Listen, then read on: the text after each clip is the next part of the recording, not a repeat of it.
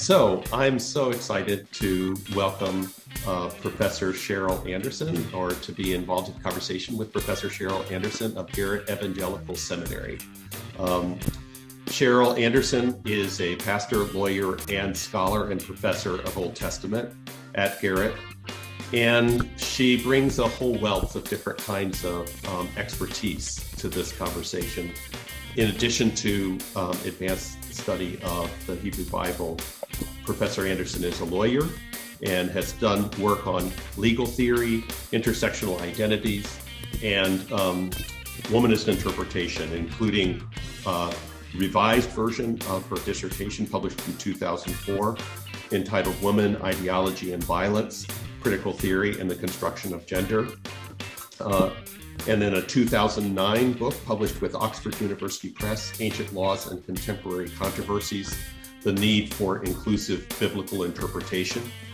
And Professor Anderson is currently in the process of preparing for publication a uh, book tentatively titled right now, Crying Out to the Lord Womanist Reflections on Biblical Interpretation in the Era of HIV AIDS. So I'm really happy to have you join me here to talk some about particularly your more recent work and uh, you're on crying out to the Lord. And I'm interested in hearing more about what took you into this topic uh, and uh, and how this relates to some of the earlier work that you did.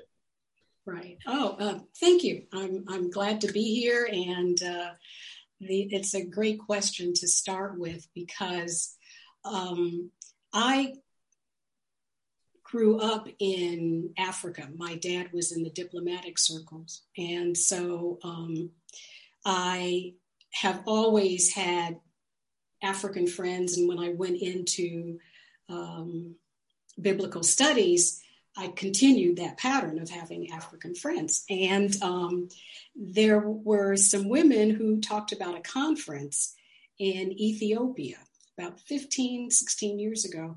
And they said, it's on HIV and gender. And you can come if you write a paper on your context, mm-hmm. the United States.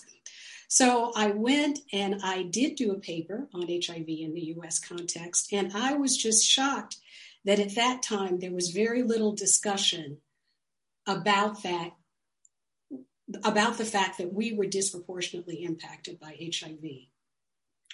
And as I did work with congregations, I realized that we were reading the Bible in ways that didn't allow, allow, us to really engage the pandemic. We didn't talk about sex. We didn't talk about what it meant to talk about a male head of household when black men are disproportionately incarcerated. I mean, there was there was just a whole list of things that we didn't talk about, and yet we were living through them, and those dynamics increased our vulnerability to the virus. So from that, I ended up over a number of years spending time with colleagues, primarily in South Africa, who were looking at reading the Bible in the context of HIV and what that meant. And there was really little comparable work being done here in the US, even though we were also disproportionately impacted. So I started really thinking through how you work with biblical texts, following my colleagues' lead there, uh, because they've done the best work in the world on this. And um, the the way that I started to do that was to look at texts that would help us read the Bible differently. That's basically what it was. And the Song of Songs article um, was just a good one to start with. Um, actually, it was one of the earliest ones I did because it takes sex it bring it, it raises the topic of sex. And what i found really interesting is that it's a case where the biblical literalists would read this text metaphorically. And i had to argue no no no we really need to read this text literally. So so it was a good example of reading against the grain or against the tradition. Because it's like no let's let's really take it for what it is you know uh, uh, a section talking about sex. So um, I, I then had to look at um, what especially feminist scholars had said. And there, Phyllis Trible's work was really very helpful to me with her concept of love lyrics having been lost in Genesis 2 and 3, which unfortunately is the dominant paradigm. And then love lyrics redeemed in the Song of Songs. And so that contrast was the basis for then looking at the Song of Songs differently and applying it to the African American context. Um, thank you. Can you talk a little bit more about um, how, for you, this you you highlight in your title a womanist reading of the Song of Songs in the Age of AIDS, at least in one of the two publications of that piece. Mm-hmm. Um, can you talk more about how you understand womanism and its link to what you do in that article? Mm-hmm. Um, for me, the term womanist allows me to acknowledge gender, race. It says something also about my paying attention to issues of class and it also means looking at things not just on an individual level, but looking at things systemically, looking also looking at things historically. Um, in this the Song of Songs article, I only look at it in terms of the contemporary context, but in other articles, I've looked at it even historically. What has that meant? What does our history mean for reading the Bible? And certainly, what does our contemporary context mean for reading the Bible? So I think um, if I had to come up with one word to describe what a womanist interpretation would be, I would use the word intersectionality the Kimberlé Crenshaw uh, topic, where what you're doing is looking at, at multiple dynamics and you're realizing that any one person has a, a multitude of identities and issues that impact their lives. And uh, many of them are beyond their control. But, but part of a womanist analysis is looking at what those dynamics are yeah, I think uh, that kind of intersectional analysis seems ever more important in mm-hmm. our day and age. Mm-hmm. Um, it's just all too easy to isolate mm-hmm. uh, just one thing and then pit different groups against each other in ways that are really deeply problematic. And right. so this yeah. work is so important. Yeah, the inter the concept of intersectionality is that everyone has that.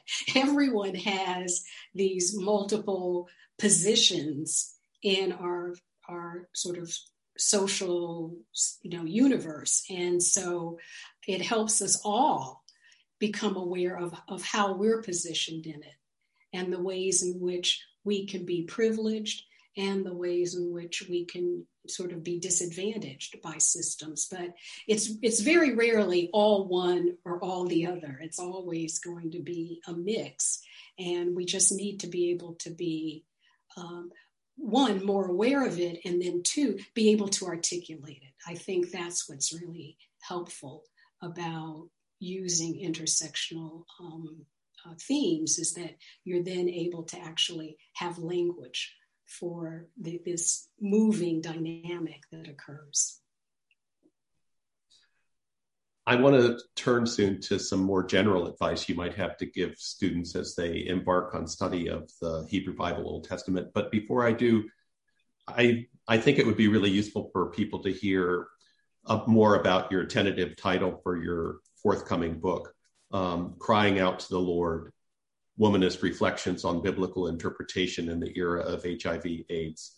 Um, I think you mentioned to me in an earlier conversation that that crying out to the Lord word has that phrase has particular significance to you and could you talk a little more about that right yes it it, it you know as as is so well known that that language uh, comes from uh, the beginning of the Exodus story, and the Exodus story is so important for people of African descent in this country.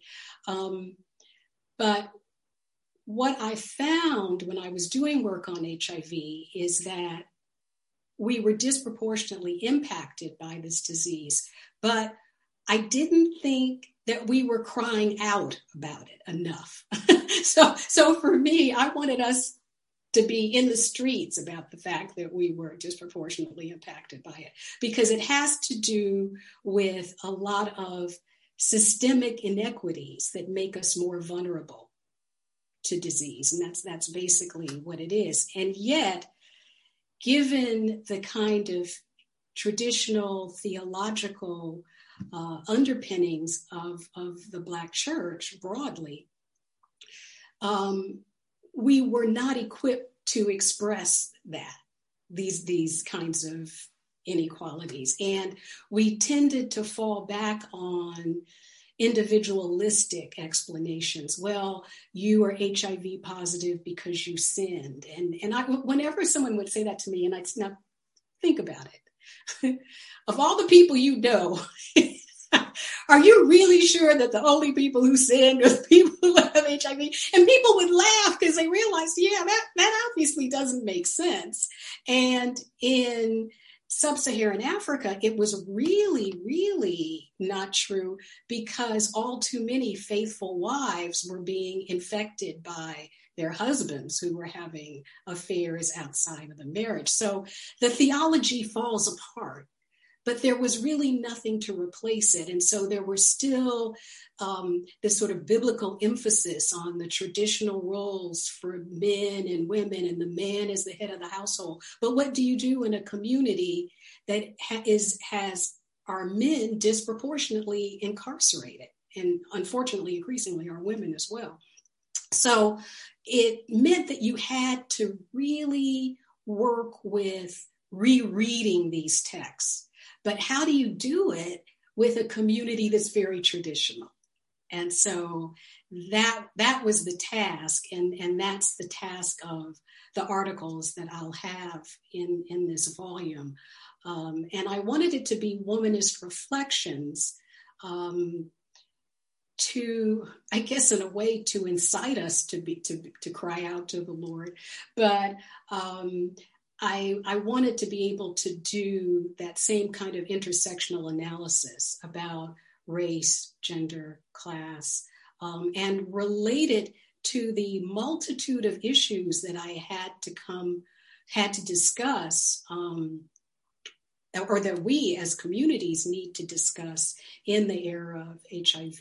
Um, uh, reproductive justice, violence against women, of course, the LGBTQ plus inclusion, um, you know, just down the line, poverty, you know, what do you do? What do you, you know, what do you do with um, a minimum wage that you in most of our cities can't afford to live in on, on a minimum wage? So, so those kinds of things are just all part of what I want to do. And I'm, I'm, really struck by the founders of the Black Lives uh, movement who talked about it, the term uh, being a love letter to Black people. And that's kind of what I want that book to do to, to say, look, we, we, we're told that we do something wrong, and that's why we're disproportionately impacted. In fact, here are these other dynamics that are going on.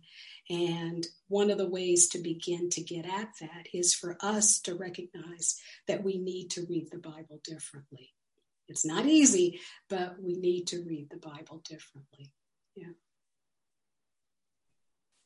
That's thank you so much. That that really leads well, and I think into my last question, where I'm going to combine a couple things that uh, we talked about. This this video will be available to my students and also hopefully to some others. And you, as a seasoned and experienced professor of Old Testament, have worked with lots of students with diverse, different kinds of intersectional identities. And so I wanted to close by asking you um, to just, if you could, offer some mentoring, some advice to students as they embark on this process of engaging academic study of the Bible amidst a situation where, as you write in your 2009 book and elsewhere, um, certain perspectives have been lifted up as supposedly objective and other ones have been excluded and marginalized. Um, are there certain kinds of things that these students should keep in mind as they move forward uh, in this work? Um, yeah, an- another great question. Um, the, the last time I taught the Intro to Hebrew Bible course, uh, I started off the class by asking them. Well, first, I, I explained to them that in the African American tradition, uh, you would ask someone, Who are your people? You know, and the idea is that you have a community, you have a place that is home of people who claim you and you claim them.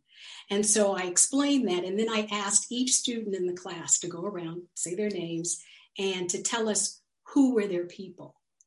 And as this whole exercise went through, you know, 20, 30 people, I then said, I want you to always remember that you should never interpret the Bible in any way, shape, or form that would harm your people. Whoever these people are that you claim and who claim you, don't ever read the Bible in a way that would hurt them because far too often the Bible is used to hurt people. And what I would want them from any class um, taught by any professor is to use what they learn in ways that can help their communities and um, to help them see that the Bible can be read differently. Uh, students learn a lot of really scary stuff in the intro course. but um, I would hope that they understand that it's a way of retooling. It's a way that will help them use the Bible in more constructive and less harmful ways. Actually, there, there are two principles that I find really very helpful. And recently, I've been doing more work on LGBTQ plus inclusion, and um, and and there and it's actually helped me reshape how I'm working with the Bible. And they're, they're just two principles that, that I that I think I'd like to mention now because I'm going to really start using these even more in, in my intro class. And one is the concept of inner biblical warrant. And, and, and I think that one of the worst understandings of the Bible is that there's no contradiction in the Bible because there's lots. number one. And then it means that people want to dismiss it if they come across it. But what I would like with the concept of inner biblical warrant is that people would see that it is a word that is changing as the context of the people of God changed. So that there's a dynamic that's going on. Um, uh, you know, over and there and there are many issues about that where where these documents are in conversation with one another, where they're overturning something that was said earlier. But that to me is the beauty of the Bible, and that that is what I, would like to communicate to students and to communities is that it's a dynamic tradition, and that the Bible itself gives us permission to reinterpret and to adapt it to later situations. And then the final thing I want to mention, I actually heard this from a, a, rabbi and i realized it was just brilliant and it's it's a text in deuteronomy 23 and again i like laws and so so that what's it, it was actually a text that i hadn't been aware of before I heard a rabbi talk about it.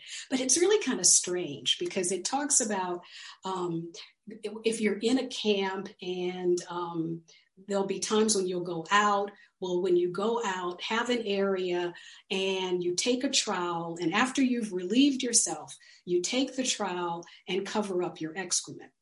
And I heard this rabbi talk about this text, and he said that it meant that there's no area of our lives where God is not involved, where God, that there is no area beyond God's concern for human beings. And, and so I, I really love that.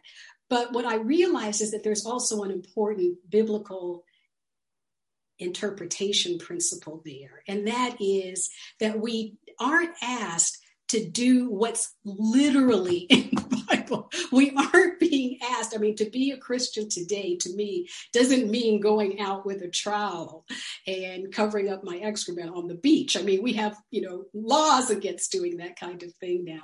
But what it does mean is that it gives us a sense of the kinds of things we have to encounter as people of faith. It, it tells us what we'll encounter as people of faith, but not how to do it.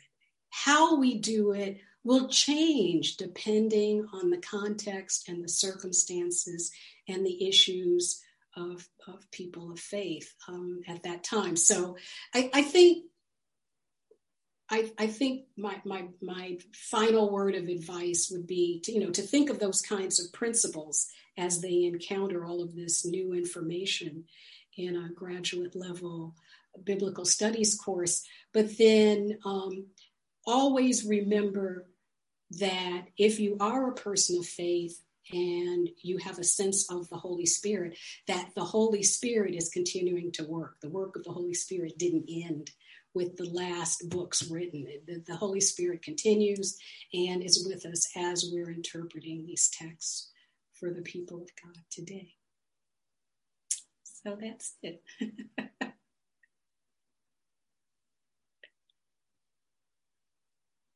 Thank you very much. That's a wonderful note to end on, and uh, and I really appreciate again you taking this time to talk with us. And I hope folks check out your work, both already published and forthcoming. Right. Uh, and uh, we'll say farewell right now. Okay. Thank you so much, David.